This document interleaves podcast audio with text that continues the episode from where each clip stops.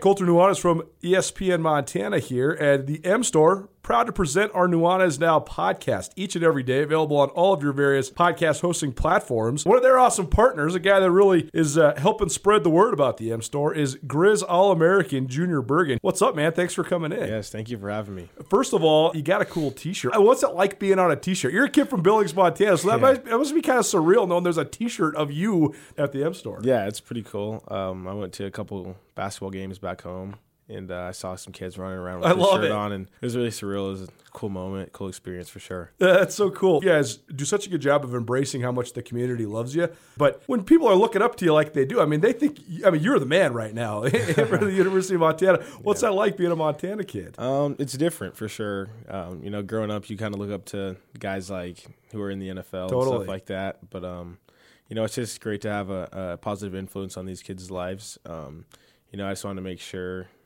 Uh, I set the example and lead by example and give them someone to look up to. Go check out the M Store. They're located there at the corner of Higgins and Broadway here in the city of Missoula, and you can also visit anytime online, Montana M Store dot com. They have all the latest and greatest, a whole bunch of original Grizz gear, and of course, they have Junior Bergen t-shirts. Junior Bergen, proud partner with the M Store, as well as us here at uh, E S P N Montana. Thanks for swinging by, man. Yes, sir. Thank you for having me. The M Store, where they're all Grizz all the time. Blackfoot Communications is actively supporting the communities we serve across Montana and Idaho. We are installing hundreds of miles of fiber in our service territories, increasing the broadband experience in our rural communities. We are delivering remote workforce solutions for our business communities. We are creating new, innovative solutions for our local entrepreneurs and enterprise organizations. Learn how your company can benefit. Call today at five four one, five thousand or go to blackfoot business dot com. Blackfoot Communications. Connect to more. Hey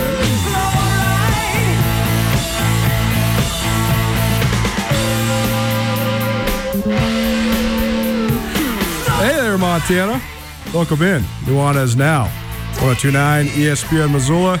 Statewide, S W X Montana Television. Every single weekday, four to six p.m. Your one-stop shop for all things sports all around the Treasure State.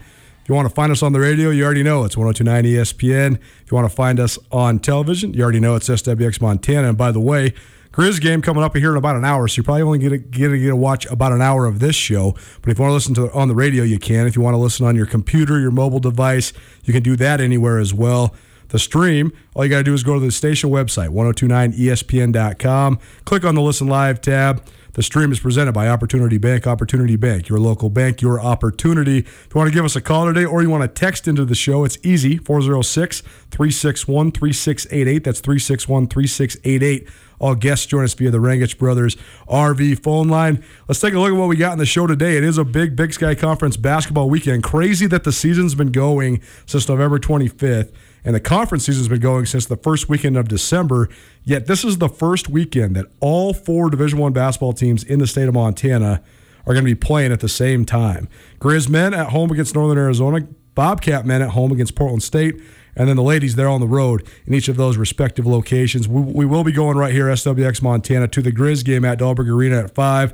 And then right after this show, I'll race on down there to go check out the Grizz men. It's a, it's a game filled with revenge because the Grizz did drop a game in Flagstaff last year, and that kind of sparked their stumble down the stretch run. So it's a game that I know that uh, at least Travis DeCure and his staff, they really want to win. In today's show, got another new debut for you. This is going to be fun. Krista Redpath, former Lady Grizz, as well as a freelance color commentator for the Big Sky Conference now for about half a dozen years. She's going to be joining us every Thursday. We're going to have an Around Big Sky Hoops segment uh, during the four o'clock hour each Thursday. But today, Krista's going to be kind enough to spend about an hour with us. We're going to talk all things hoops. We're going to talk some James Harden to the Nets, Southern Utah leaving the Big Sky. Also give you a little background on Krista, both her playing career and her uh, getting into the media. And uh, it takes a little bit of courage to do that, but she's done a great job doing all the color commentary for basketball games both around the state and also around the conference as well. So we'll talk um, just basketball in general, changes in the game, and then give you a little bit of analysis and preview on what's going to happen in the league this weekend. Second hour, got a couple great guests for you. Chris Cobb, associate head coach for the University of Montana men's basketball team, is going to join us, as well as Danny Sprinkle, head coach for the Montana State men's basketball team. And then we're also going to share a little bit of our latest Grizz Greats episode. We continue to roll out our Grizz Greats twenty-fifth anniversary of Montana's nineteen ninety-five national championship. And uh, this is a fun one. John Casper, who's a senior associate commissioner at the Big Sky Conference, he was a student at Montana and then a beat writer for the Missoulian during that nineteen ninety-five season. He's also from Great Falls and went to high school at Dave Dickinson. Caught a touchdown from Dave Dickinson once upon a time. So uh, John had some great memories, both covered it from a student journalist and then Uh, a full-time journalist perspective, but then also he covered the Grizz beat for about eight years at the Missoulian, so he had great perspective as well in terms of the uh, the precedent that that nineteen ninety-five team set. But Krista's here, and we're so excited to have her. Krista Redpath, she played for the Lady Grizz uh, nineteen ninety-five to two thousand, is yes. that right? Yep. So um, give people the lay of the land. You're from Great Falls yourself, right? So you must remember uh, the Dave Dickinson days pretty well. Well, I do, actually. Dave was amazing. He's a phenomenal player, obviously, and uh, makes Great Falls proud. He's kind of a celebrity there. He's a celebrity everywhere, right? He is. I definitely. always tease Dave. I say, "Ever going to come back and coach here?" He said, "Well, what could I do that's any better than what I already did?" I said, "He said I already at the top. I got to just stay." Every level he went to, he won. High school, college, professional. Yeah, winner. Yeah, absolutely. He is a winner. So. Um, Well, let's start. Let's start with you. Let's start with just, just your journey from Great Falls to Missoula. You came to play for Robin Selvig in the mid nineteen nineties. What do you remember about just your decision to come to the University of Montana back then? I mean, what was kind of the reputation of Grizz and Lady Grizz basketball back then? Well, special things were happening in Missoula, Colter, for sure. As I was growing up, and uh, you know, being in Great Falls, uh, we're close to Missoula, but in Great Falls, the focus is really on the high schools. I mean, C M R it is, and, for sure. and Great Falls High just get a lot of the press. And um, you know, I grew up a basketball fan. Started as a Boston Celtic fan young. My parents, my dad always had a game on. And yep.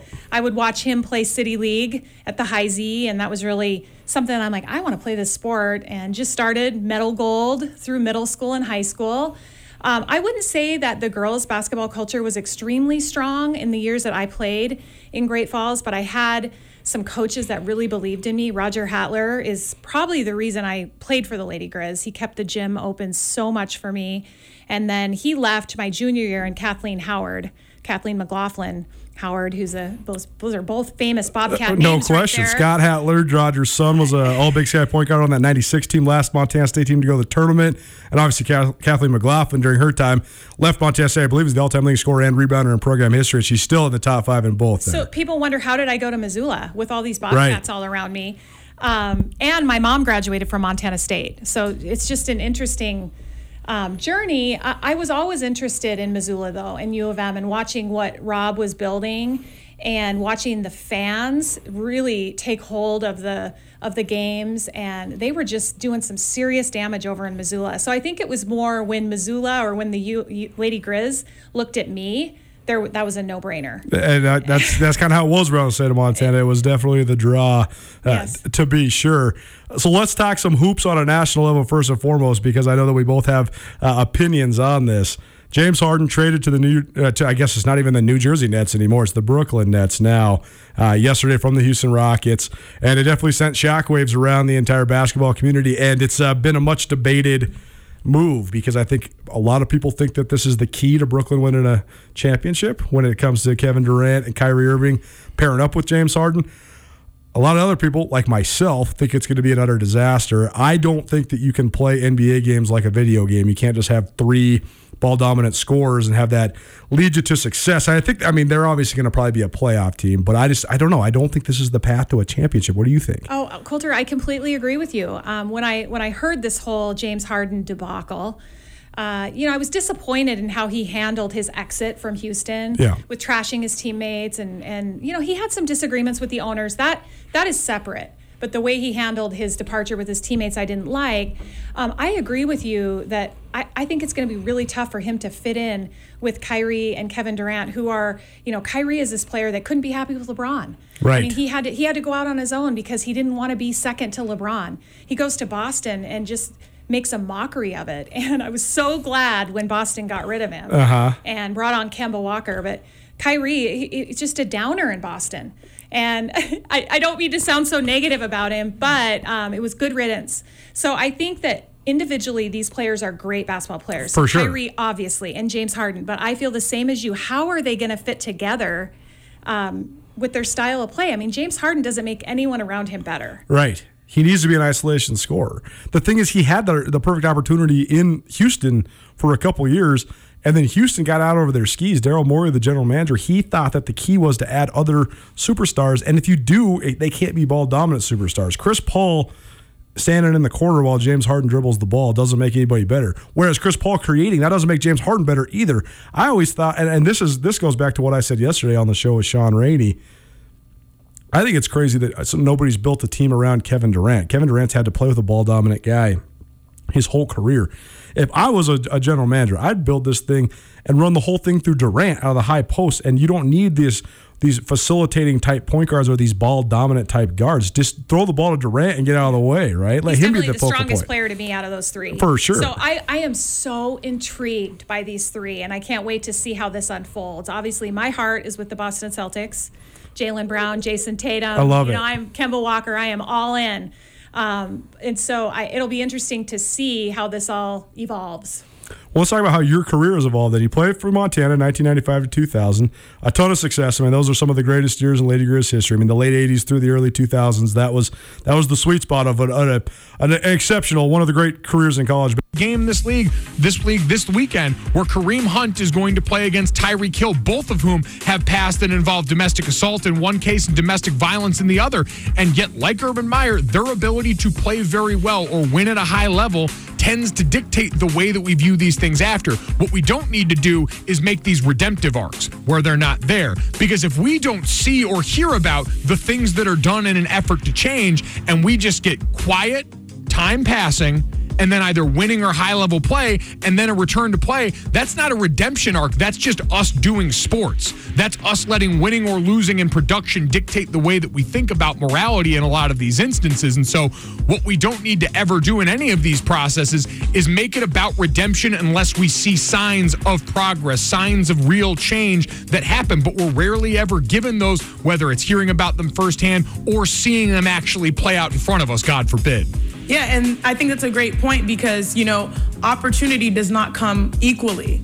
And that's one thing that has been highlighted in this year, this past year, making sure that we're moving towards equal opportunities for all. And now, obviously, he has the resume when it comes to football to make that opportunity materialize quicker. And a lot of people see that winning record and say, why wouldn't you want to associate with that? But like you said, those past trans- transgressions, we haven't seen anything as of yet because there's been a hiatus in between to But media has always been where my heart is, too. And um, John Casper took a risk on me six years ago and called me up and said, hey, Krista, would you work the tournament in Missoula, which is the last year that Mont- where it was a host city.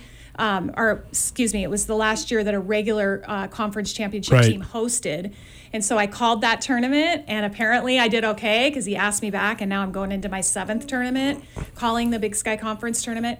And what I love about that is being able to follow the teams from start to finish. And I've gotten to know these coaches and players and systems, and I feel really embedded in that. And you learn about their cultures, and you learn lots of different things about these programs and what makes them tick, and the winning culture, that side of it that I came right into at Montana. Sure. I mean, it was, it was at a top level when I came, you know, my senior year of high school. I remember coming over with Kathleen Howard, my coach, and mm-hmm. my dad.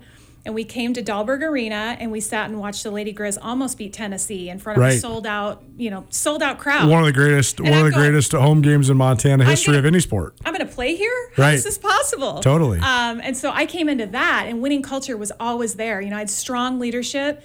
So it's been fascinating to watch other programs and teams as they've struggled. Um, you know, some have, have gone further, some have fallen back. You know, I really have a special spot for Coach Benford over in Bozeman and mm-hmm. what she's doing. So that's been a program that I've been especially close to, and I've enjoyed calling their games. At, I mean, Lady Grizz were, were a top twenty program the year you were coming out of high school. I mean, I think yeah. they finished the season ranked, what, seventeenth in the yeah. country that year? Yeah. So um, t- t- tell us about the landscape of the Big Sky back then, because the league was distinctly different both in membership and uh, just stylistically and everything. I mean, Boise State was still in the league. You mentioned Coach Benford. She was she is just wrapping up her career as a star player there.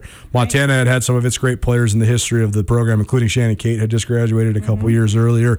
Um, but, I mean, what do you remember just about the landscape of the league maybe then in comparison to what it is now?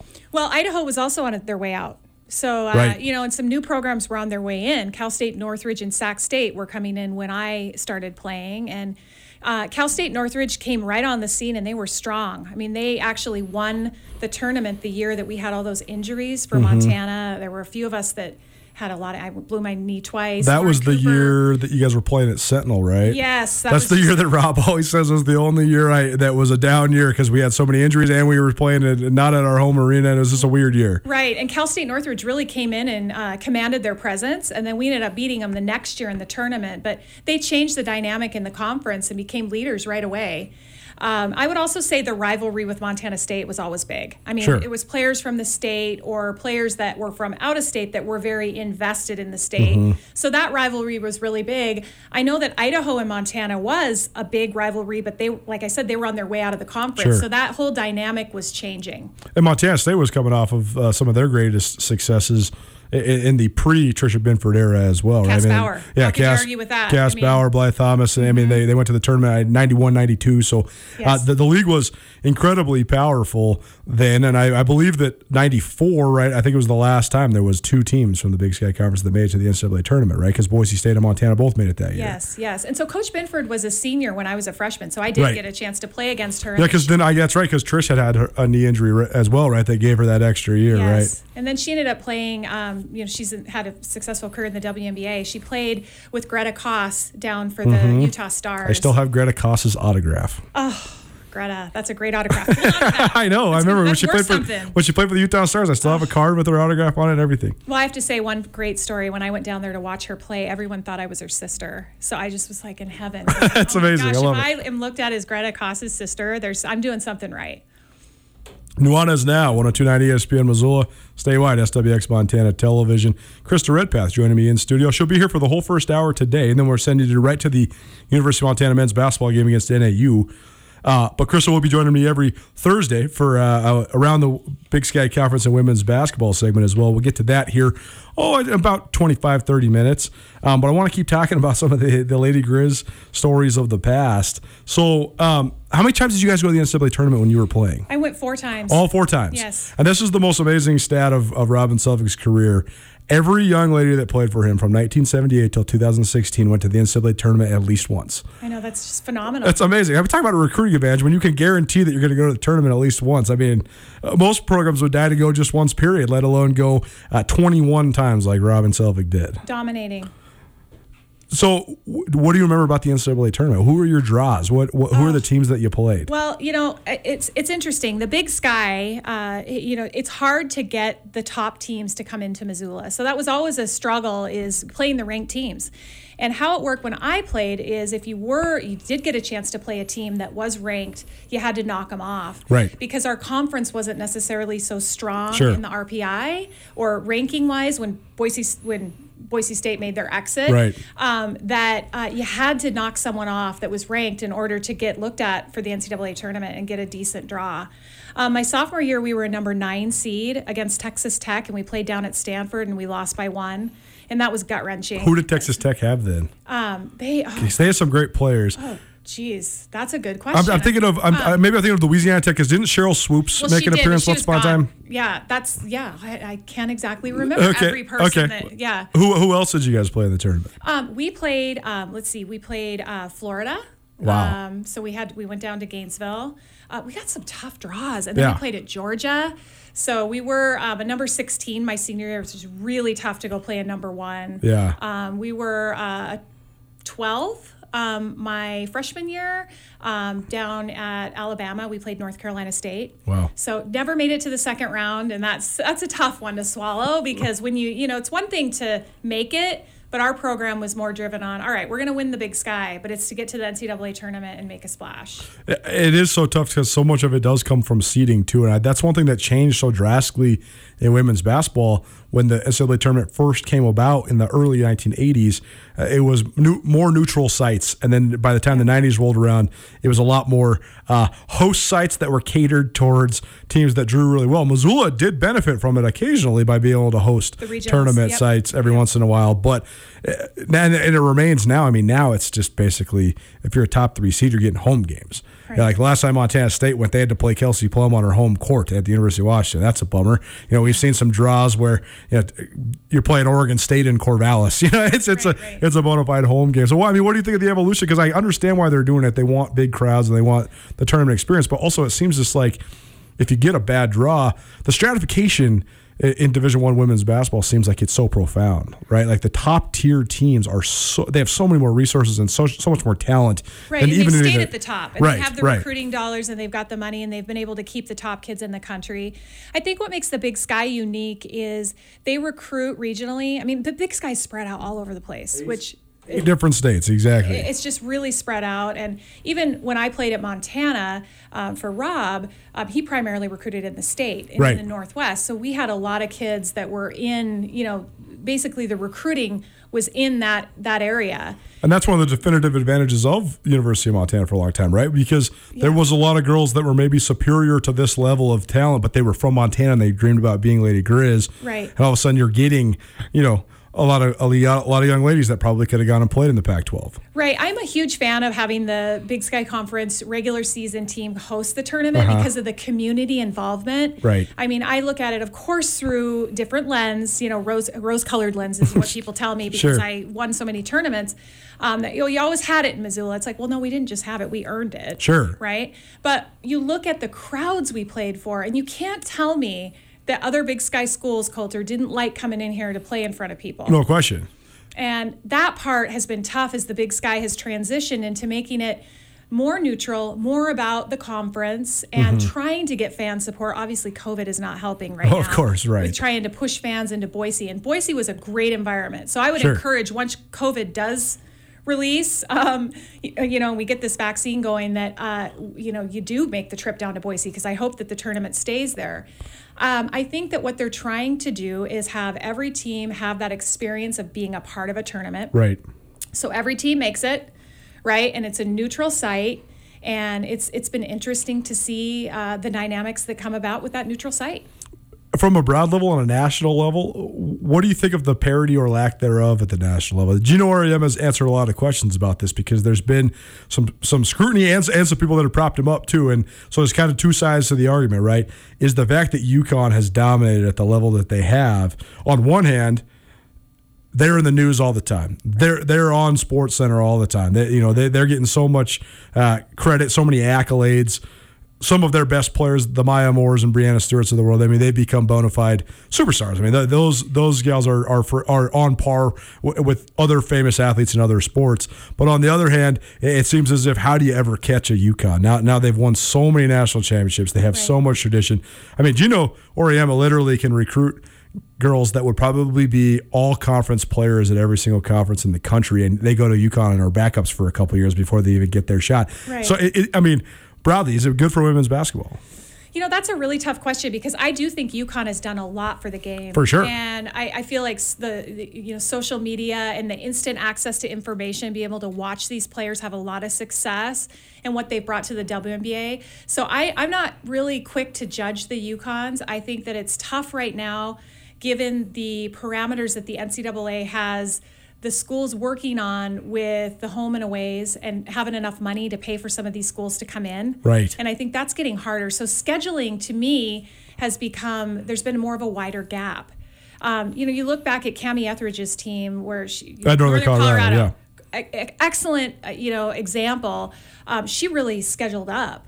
That's tough. It is I mean, tough. She's, she scheduled up, and they ended up, you know, I, I have some notes here. I think that they ended up beating DePaul in two thousand eighteen. They beat L S U, they beat B Y U, and then they um, Quinna Quinnipiac. Quinnipiac. They yep. ended up losing, but they went to the second round of the tournament. So I think if you don't have coaches with that mentality where they're willing to schedule up sure. to give themselves a shot for a better seed within the N C double A tournament, which Northern Colorado was a ten that year. Right. That's the best seed since we were a nine my sophomore year. Totally. Um, but if you don't have coaches that have that kind of attitude, I think that's what hurts the rest of the basketball scene within Division I basketball. And, and it is so hard, too, because I think that Montana was a victim of its own success to a certain extent, because, like you talked about that Tennessee game, we haven't seen an opponent of that caliber come to Missoula in a long time. But I think part of it is because it's such a it's such a risk. Oh, it's such a risk for Colter. the for the big schools. You know why? If you're a top five program, why would you go play in front of seventy-five hundred people in Missoula, right? Right. Right, definitely. I, I do think that was a risk. It was really hard to get those home teams to, you know, the home and aways. Um, we beat Western Kentucky my freshman year. They were fourteenth in the nation. Wow. We had a home and away with them. We built, beat them on their home court. Mm-hmm. It was so sweet.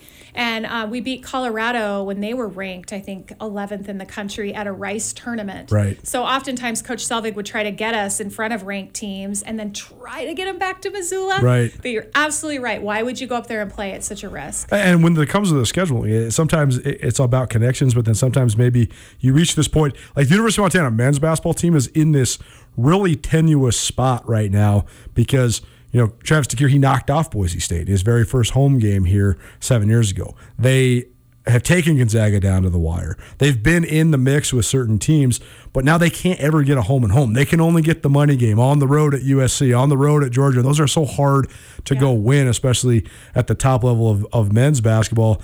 And I, you know, everybody asked me, how do you get back to the point that the men Grizz were at when they had Larry Kristoviak and, and they drove the twelve seed? Well, mm-hmm. Coach Kristoviak had such great ties within the industry. Mike Montgomery was still at Stanford. If Mike Montgomery was still in the coaching game in the college level, I bet you he would play a home and home with Coach DeCure because Mike has ties here. But maybe his administration wouldn't let him. I don't know. But Stanford came here twice when Larry Kristoviak was. Right. Th- that's a far cry. You're not seeing Stanford go to a Big Sky school ever again. At least there's you're not going to have Power Fives playing at Big Sky schools. And so it is. It's such an uphill battle. How do you get I mean, Wisconsin, Milwaukee, when Bruce Pearl was the head coach there, they came to Missoula. And yeah, it is so much relationship, though. You're right. It is. It's coaches and their relationships and where they can get their team positioned. And I, you know, Coach Benford has done a great job with it at Montana State because like they've had this home and home with South Dakota State lately. Yes. Th- th- those are the type of games that you got to get.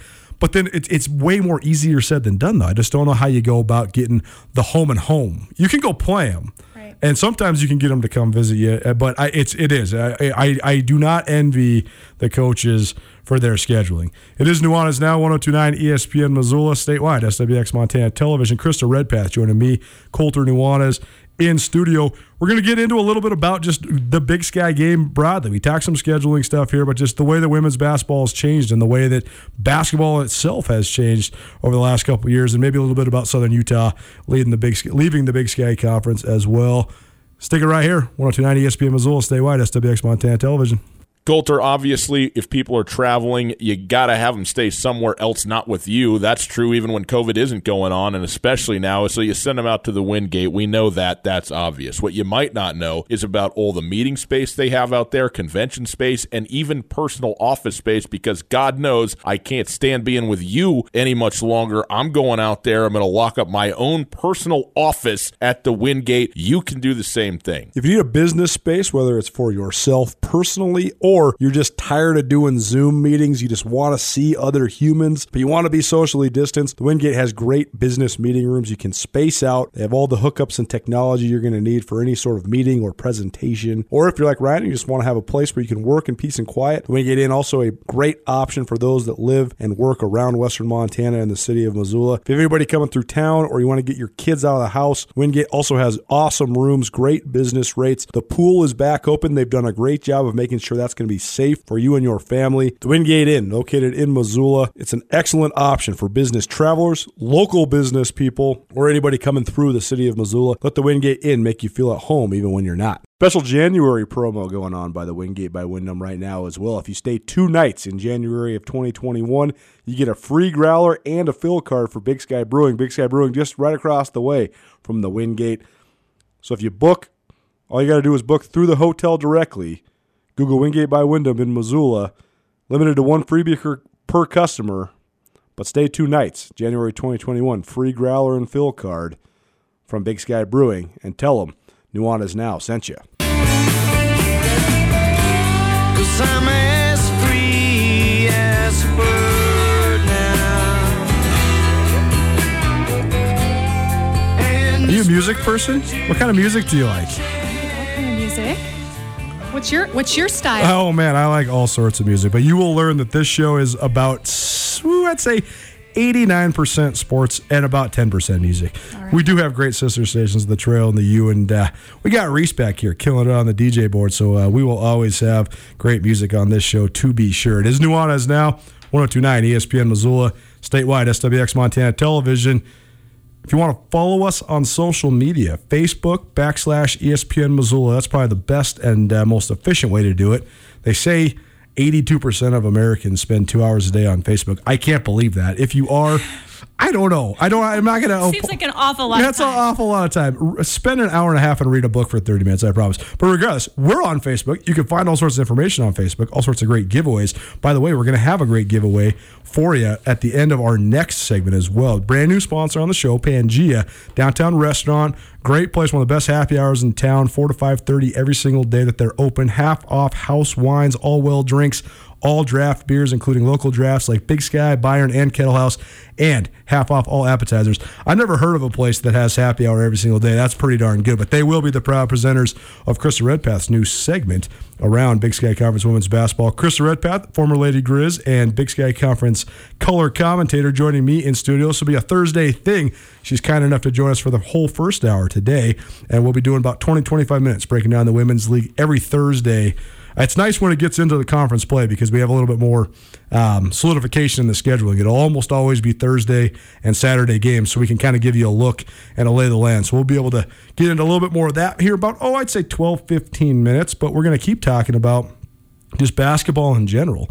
And so, Krista, we talked about your career at the beginning of the show, and um, in your mind, though, playing for Robin Selvig, when you were playing – and then you started watching as a fan, and then you started covering it from a media level. How much was it different, and stylistically, or or, or was Selvig's style kind of uh, relatively unchanged?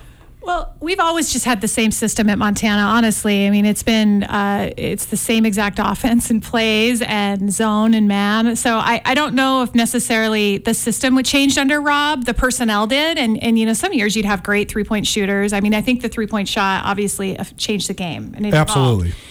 Uh, but I think, you know, Rob was good at, one amazing thing that Rob was good at is putting people in the position where they could excel. Yes. And he would find players, and he would see something in them, even in high school, and say, okay, that'll fit my system, and this is where.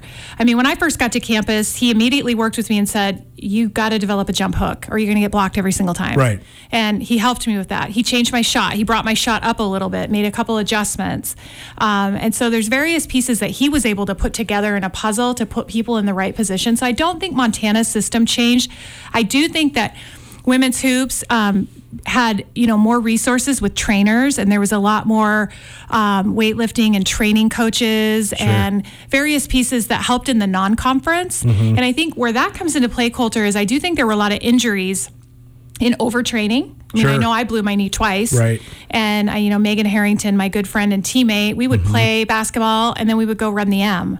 It's like, that's not good for your knee. And right. so the trainers and, and have come into the game and really changed the way women train. Their bodies are different from the male body. Mm-hmm. And so I think that that's really helped. And the game has hit more of a national stage. Sure. I think people really enjoy watching the women's game. It's different from the men because you can't just jump up and dunk the ball. Sure. Right? So there's something that's really special about watching authentic basketball where you have to pass and catch. You have to play fundamental basketball because you can't jump up and dunk it.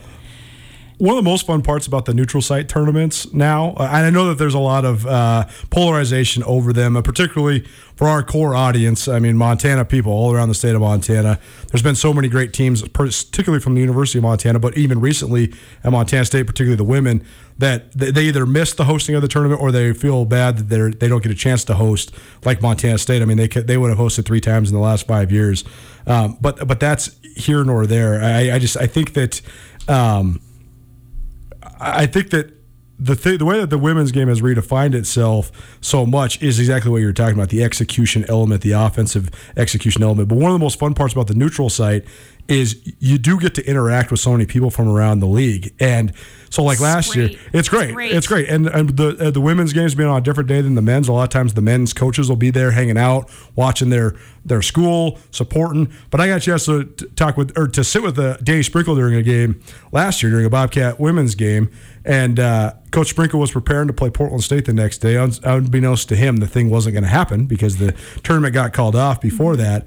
But uh, he was he was teasing, first of all. He said, I need to get Darian White to come play for me because Portland State presses, and she's going to be the best guard I could find. Gosh, I love that. Press, you know, bre- awesome. Breaking the press. But then he was also, he was teasing, but he was being serious. He said, we were, I think this is actually before Montana State was playing because I remember Darian walked by and Sprinkle even went and tried to go recruit her. Yeah. But, uh, but, and by the way, Danny Sprinkle will be joining us in the second hour as well as part of our Coach's Corner. But he was saying, he was teasing with me, he was saying, if I could get my team, I think we were watching Idaho, and John Newley has such great actions, and you know they, they execute, especially when they had Taylor Pearson and Michaela Friends, they executed at an unbelievably high level. Right. But Sprinkle was saying, man, if I could get my guys to execute like this, he said in, in men's basketball, you're two passes and then dribble jive, somebody's going to do something, and, and, and a lot of times you don't get all the way through. You don't get to the second side, as Coach Benford always so says. True. Reverse the ball. And reverse I mean, the ball. I, it's so true that, you know, you see the difference between the men and the women's game where you do have, you know, that eagerness to just go make a play, go up and be that, you know, that hero, that showboat a little bit, and that doesn't happen. And you find that the women's teams that do end up winning, at least in the Big Sky, are very disciplined. For sure. And they They they have the ability to make give up a, a good shot for a great shot. Absolutely. And make that extra pass. That's a great point. It's one of the things that infuriates me about watching the men's game so much is because just because you can create your own shot, it doesn't mean it's a good shot. Right. This is where we talked James Harden in the first segment. This is where James Harden has changed the game for the worse. Because James Harden, he takes and makes so many bad shots. He makes them a lot of times. So you can't you can't kill the guy too hard. I mean, he's one of the greatest scorers in the history of basketball. There's no question. But he takes and makes so many bad shots. You have to look back at the era, like, I mean, Boston Celtics when I was growing up. Of course. I mean, you look at like Kevin McHale, Robert Parrish, you know, Larry Bird, you know, that whole group of players, they played such team basketball. Now, I know that's changed in the N B A because it's more about money and it's building these like superpower teams. But isn't basketball a beautiful thing when you can play good basketball with teammates and uh, share the ball and make each other look better? I mean, who's the who is the, statistically by all the measures of analytics and, ter- and as well as the, the most winning team in N B A history? It's the Golden State Warriors before they got Kevin Durant. And that team was absolutely the art of the beautiful game. They didn't need Kevin Durant. Exactly. In fact, I believe that they got worse. That sounds crazy that you add the finals M V P, and they did. They lost the championship series to LeBron and Kyrie that year.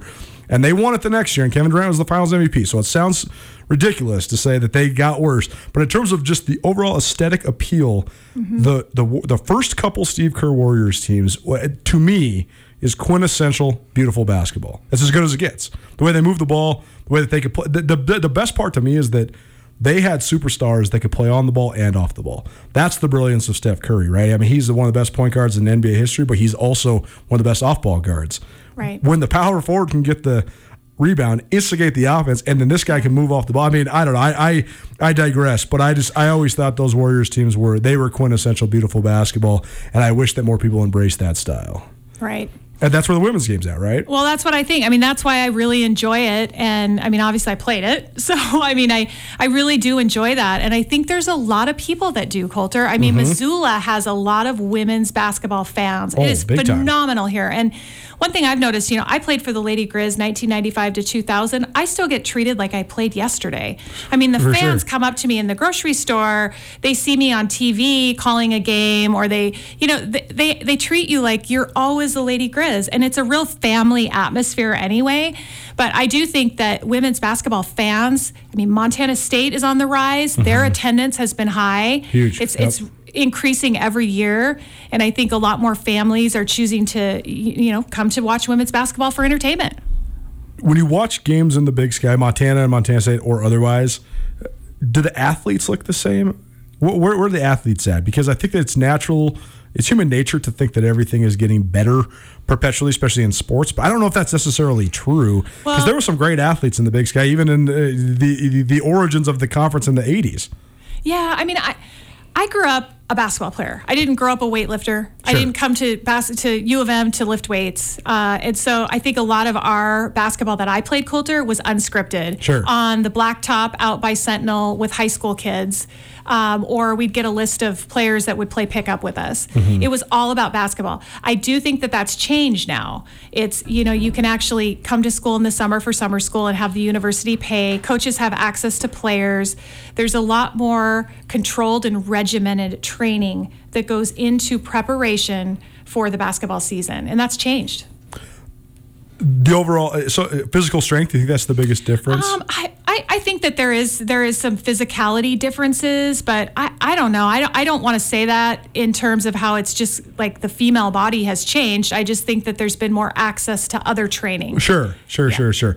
W- w- The the one thing that's changed in all sports is is this the way that you can scout and the prevalence of scouting because of the influx of technology. Like you see in football now, I mean, even just at F C S programs, every guy's got an iPad. The film's getting uploaded right away. You can watch as much film as you want. You don't got to go to the coach's office. You can just have right. it and, right there on your couch. And A A U teams, I mean, there's tons sure. more of that. So, I mean, if we want to talk about one way the game has shifted, there's just so much more opportunity now for, sure. for kids to play. I mean, I'm I'm coaching as assistant coach to my son's seventh grade travel team. Mm-hmm. And, I mean, he's getting thirty games a year in. When I was playing at that age, I'm playing eight medal gold games. Right, right. Um, so when you look at that, and it's just one month out of the year compared to, you know, playing year round, and we're traveling for tournaments. Some of that you wonder if there's burnout, but then you also think what an opportunity for kids that love the game. So I think you've seen a lot more of that, and you've you've seen more increase of play. The club perspective, the A A U perspective, It, it comes with a lot of vitriol on the men's side because that's been the part that's been infiltrated the most from some of the dark parts of college basketball, whether it's, you know, the agents or the handlers or the shoe companies or whatever it might be. And, and then there's also the, the omnipresent attitude of uh, you know, A A U makes it so that you're numb to losing because you might play so often. You know, some of these top guys, when they're in high school, they might play seven A A U games in a day. So who cares if you lose? You're just going to run it back. I mean, these guys are playing hundreds of games a year, even more than an N B A schedule.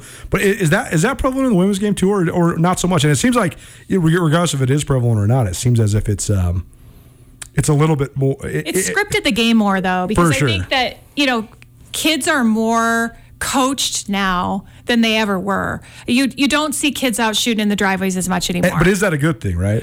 You know, I th- I think it's the game has changed. I think it can be. Um, I think it's good in terms of overall fundamental development, but maybe bad in terms of the the part that makes basketball so great. Well, I which mean, is I, the, the, the improvisation is the part that yeah. makes basketball so great, right? I truly fell in love with basketball when I was like nine years old, and it wasn't because Um, my parents were telling me, you know, scheduling practices and workouts for me. It was because I was watching the Boston Celtics or watching my dad play mm-hmm, City League, mm-hmm. and I was like, I want to be like that. Mm-hmm. Um, I fell in love with it also because I was bored a lot, and the only thing I had to do was go out and take my rubber Larry Bird basketball and shoot in my slanted driveway. Right. So no one was entertaining me. Parents weren't um, rearranging their schedules to to make sure that they were taking me to all these places, and so the the focus has changed.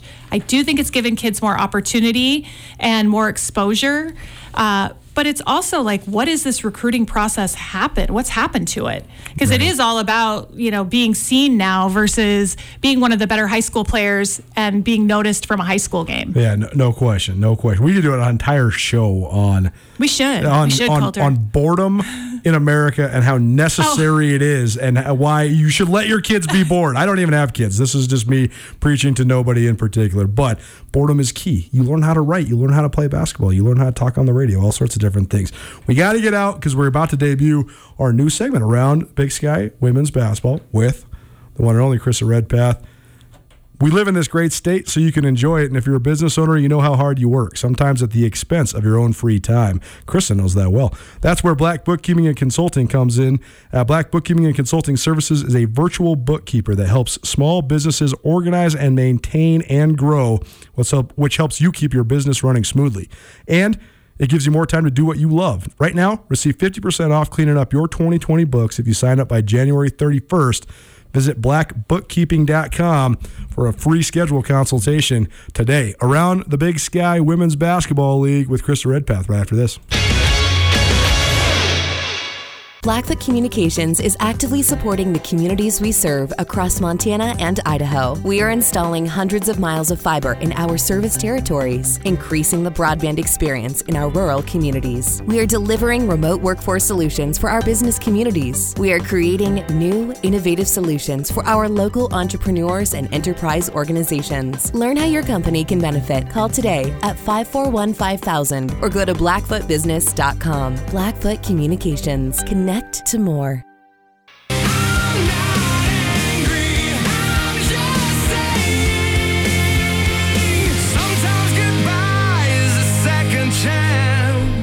We're just coming up with all sorts of new stuff for you people out there. You're welcome, but also thank you so much for listening. Nuanez Now, one oh two point nine E S P N Missoula, statewide, S W X Montana Television.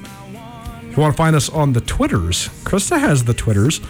I do. At, at one oh two point nine E S P N, at Skyline Sports M T. What's your Twitter handle? Krista Redpath. That's easy. Krista, K R I S T A.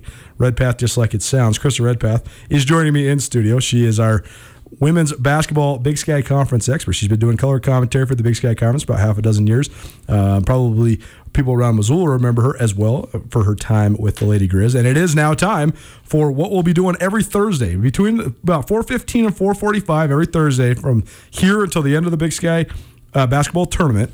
We're going to have it around the Big Sky and women's basketball with Krista Redpath talking about the league at large, focusing on the Montana schools for you great people in the state of Montana, but also giving a look at some of the other schools around the league. It is presented by Pangea. Pangea is an awesome new restaurant in downtown Missoula. We've had a couple oh, meals there. Great food there. The Brussels sprouts, get them for the app, I promise. All the curries, really good. All the good. Curry bowls, yes. The soups. So, soup. It's I had that. I had the soup the other day. It was great. Great spot, you know, owned by Skyla Cisco. Former Lady Grizz. Former Lady Grizz, and it's just, it's such a good feeling down there. Pangea is open Tuesday through Saturday, eleven a.m. till ten p.m. right now. We'll see. The governor was uh, doing some stuff yesterday. We're not going to get into the politics of it all, but we might have some new rule changes. But for now, uh, Sundays and Mondays, Pangea is closed. But Tuesday through Saturday, they're open. They have a happy hour every single day that they're open. That's amazing, four to five thirty. They also have a ladies' night going on on Wednesdays, five thirty to close. It's half off their entire craft cocktail menu, and they're quickly becoming known for their exceptional craft cocktails. So next Wednesday, go check out Ladies' Night at Pangea. Krista, the Women's Basketball League in the Big Sky Conference, is, it was fascinating because it's funny how trends, even if they aren't connected to each other, sometimes encompass multiple programs. Last year, a lot of the most stable programs in the league had really young teams. Uh, Idaho had a young team. I think that just uh, just the older, Lizzie Clinker was the only senior on that team. Um, Idaho State, their lone senior, Estefania Orrs, got hurt. Uh, so she was out. She was she missed seven. Yeah, she missed the whole season. Most of the season. Yeah. She was able to get a medical red cert, so she is back. Um, But then Montana State, they were the opposite. They were old. They had five seniors. The Lady Grizz actually were, were one of the older teams in the league, too, with three seniors. And then N A U, by and large, was was pretty darn young, too. Not a lot of seniors there. So you're talking about a lot of the teams that were in the top five, six were pretty young. Well, now most of those teams now are pretty old. You look at Idaho State now, they have a bunch of seniors. Idaho now has a, a bunch of really strong juniors and seniors. And now Montana State, I think they're, I believe that the metric is they're the youngest team in the country. They have six true freshmen in their rotation. Uh, so just talking about the complexity of the league. I mean, it, it seems as if the, the it's sort of this pendulum that swings back and forth. Well, I, I do think that teams have their, you know, cyclical structures of ages where you do have the older veteran leaders that have earned their minutes. And you look at Montana State last year, I mean, having Fallon Freegee, Madeline Smith, Blair Braxton, uh, in, in Martha Cooterer, uh, you know, and Oleana Squires. I mean, when you look at that, it's like those kids deserve the minutes and they For deserve sure. to be there. So how is Coach Benford possibly going to play some of her younger kids mm-hmm. when she's got that type of a roster? So I think she had to pick and choose where she could she fit players in to try to develop, which she did a great job of, because I do feel like Darian White, obviously, what a just an amazing player she turned out to be. Oh, wait, what's your take on Darian White? Because to me, oh. to me, there's a lot of great players in the Big Sky Conference right now. I think Darian White is the single best individual talent in the Big Sky right well, now. Well, she's she's a great kid for one too, so I have to I have to give that plug. She is. Uh, but no, I do think that she sees the floor so well. She attacks. Um, she's also a good defender. I mean, she's an outstanding defender. She, she's one of the best on like man-to-man defenders I've seen. Right, and she's such a good uh, combination with Tori Martell this year. I mean, Tori Martell, Mart- Martell is more of a spot-up three-point shooter, and Darian likes that dribble penetration and either take it all the way to the hole or look for Tori to dump it off, and I think that that duo has been a lot of fun to watch. But Darian, I mean, she just came into the scene and just commanded a presence with, as a freshman. It was fascinating to me last year to watch that, because Coach Benford, I mean, she was a very good point guard. For sure. She she really relies on that point guard position to be the floor general out there, and to get a kid like Darian to come in and to be able to work with those veterans mm-hmm. and mesh like that. Uh, last year was just a dream season for M S U, and it was so sad that we got that far. So Colter, sad. I know. And, and then it was like, we're all in this bubble together. Can we just please have this last game? Right. Uh, Montana State and Idaho, we were all there, and it, it was just, it was tough. It, it was tough, particularly because it wasn't just a great team. It was perhaps the greatest team in their school's history. And so to not be able to finish the deal, I mean, for those young ladies to win nineteen league games, oh. win twenty-five overall games, and not be able to go to the N C double A tournament, or at least even punch a ticket, even if the N C double A tournament doesn't happen, at least let them win the Big Sky Trophy and have the banner, right? That morning when it was called off, I was sitting in my hotel room. Oh, it was I'm, terrible. I'm getting ready to write my feature on Blair Braxton, mm-hmm. who I felt like just changed momentum for that Cat team and came in at different times and just was such an awesome leader. And I was getting ready to write my, you know, my entire intro with Jenny Kavnar on Blair Braxton. And then we got the news, and it, it it just was crushing. It was really hard. It, it, it was really hard. It, it was terrible. It is Around Big Sky Women's Hoops with Krista Redpath, presented each Thursday by Pangea. Pangea's got a barrel room. It's an awesome venue for lunch meetings, corporate meetings, et cetera. Reserve online at m t pangea dot com.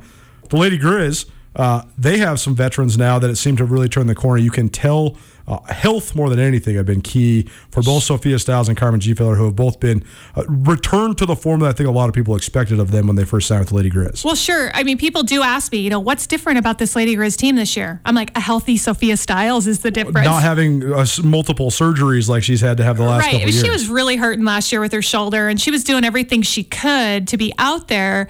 Uh, but they're a better team with Sophia driving the catalyst. She, she just makes others better around her. She's tough off the dribble. She can also shoot. She makes players around her better. She handles pressure, and she just defends, too. I Great mean, she's, defender. She's just the complete package, and that is a, a, a gym rat right there. That's sure. a kid who looks like she's played a lot of pickup basketball, and that's fun to watch. It, it is fun to watch. Carmen Gfeller, too, when she was coming out of Colfax, Washington, a very heralded player, a Washington Player of the Year at the small school level. And she was a good contributor as a freshman, and last year just a horrific ankle injury that she just never really could get over. But I expected her to be good. I didn't expect her to be able to do what she's done so far. She's been able to, I mean, she's a dominant scorer. She can create her own shot at any time. She is. She's a scorer, and Carmen does a really good job of, of putting the ball in the hole. I do think that Abby Anderson really contributes to that. They're a good tandem. Certainly. Abby is extremely athletic and versatile and gets, you know, she pounds the glass, and I think that that also allows Carmen's game to develop. When you have two players like that that can play off of each other, it's been fun to watch. You were able to go to the Lady Grizz game on Sunday against College of Idaho. I know it was uh, it was almost an exhibition feel playing an N A I A school, and I know Coach Petrino was trying to get a lot of, of his players' minutes. They didn't play a lot of starters, very heavy minutes, uh, but they did get a lot of people into the game and, and a lot of rotations. Any other impressions? What do you think of the young players on the Lady Grizz? I think there's just some real spark with the young players. I mean, Kendall Keller out of Haver has just blown me away. Of course, her um, aunt, Cheryl Keller right. is one of my dear friends, mm-hmm. and we have Julian Julianne Keller as well. So sure. there's a there's a Keller family connection there. For sure. But I think um, Kendall's poise as a freshman of coming in, and you know she's put herself in positions to score when they needed. I mean, Gonzaga, she played incredible against mm-hmm. Gonzaga, but she she's been a real spark and a lot of fun to watch and. Uh, that's that's been fun to see. Right now, Idaho State out in front, and Idaho State actually is now uh, getting not just Big Sky Conference attention, but they're getting some uh, regional attention, some national attention as uh, a potential pre, uh, potential member of the, the top twenty-five at the mid-major level. They're eight and one. Uh, they have that great win at Kansas State. They're six and zero in Big Sky Conference play. Uh, Estefania Orr's coming back is a huge key, but what else have you seen? What else do you so think of? So I first want to start that when I took when I put together my all my all Big Sky team, which I, I always put together. You know, we get to vote. We're not supposed to say who we put on there, but I'm going to go ahead and say it. Oh, yeah, of I course you can. Steph- we do full segments on this show. That's all. That's what we're all about. We love the all conference. All right, stuff. So I'm going to give it to you. I put Estefania Orr's and Dora Golish on the first team. That's well, how I feel about Idaho State. Uh, it's a great. It's a great story too. Uh, a lot of times you don't get the in-depth stuff, but Dora Golish. At the end of a tournament game when she was a freshman, it was like the last ten seconds, suffered a horrific knee injury. And it was just such a terrible moment because it was in a largely empty arena. You could hear just the pain. They're I mean, I mean we're, not, we're not even going to go yes. into it. It was, it was seriously, it, was it made me want to throw up. I hated yeah. it. And I thought, man, this this young lady's from Croatia. She's so far from home. That she just blew that thing. There's no doubt about it. And I thought that that's it. And she's come all the way back. I mean, she was an all-Big Sky player last she, year. She comes back, and she doesn't even look like she skipped a beat. I mean, she is so tough out there.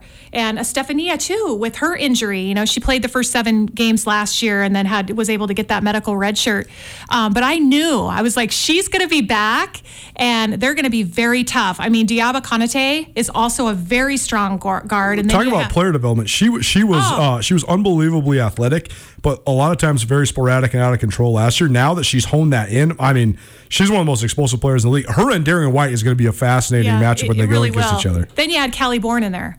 So you have you have a few players at Idaho State, and, and let's be honest, Idaho State, it's not always pretty. Uh, they really put on they really put on that defensive pressure, and it is gritty. Those are the types of games you get out of, and you're just like, oh my gosh, I survived. But Coach Sobolewski, I mean, he has had his system, and he has stayed true to it. He is a defensive-minded coach, and he has really built his program around that. And, you know, they're at the top right now, six and oh.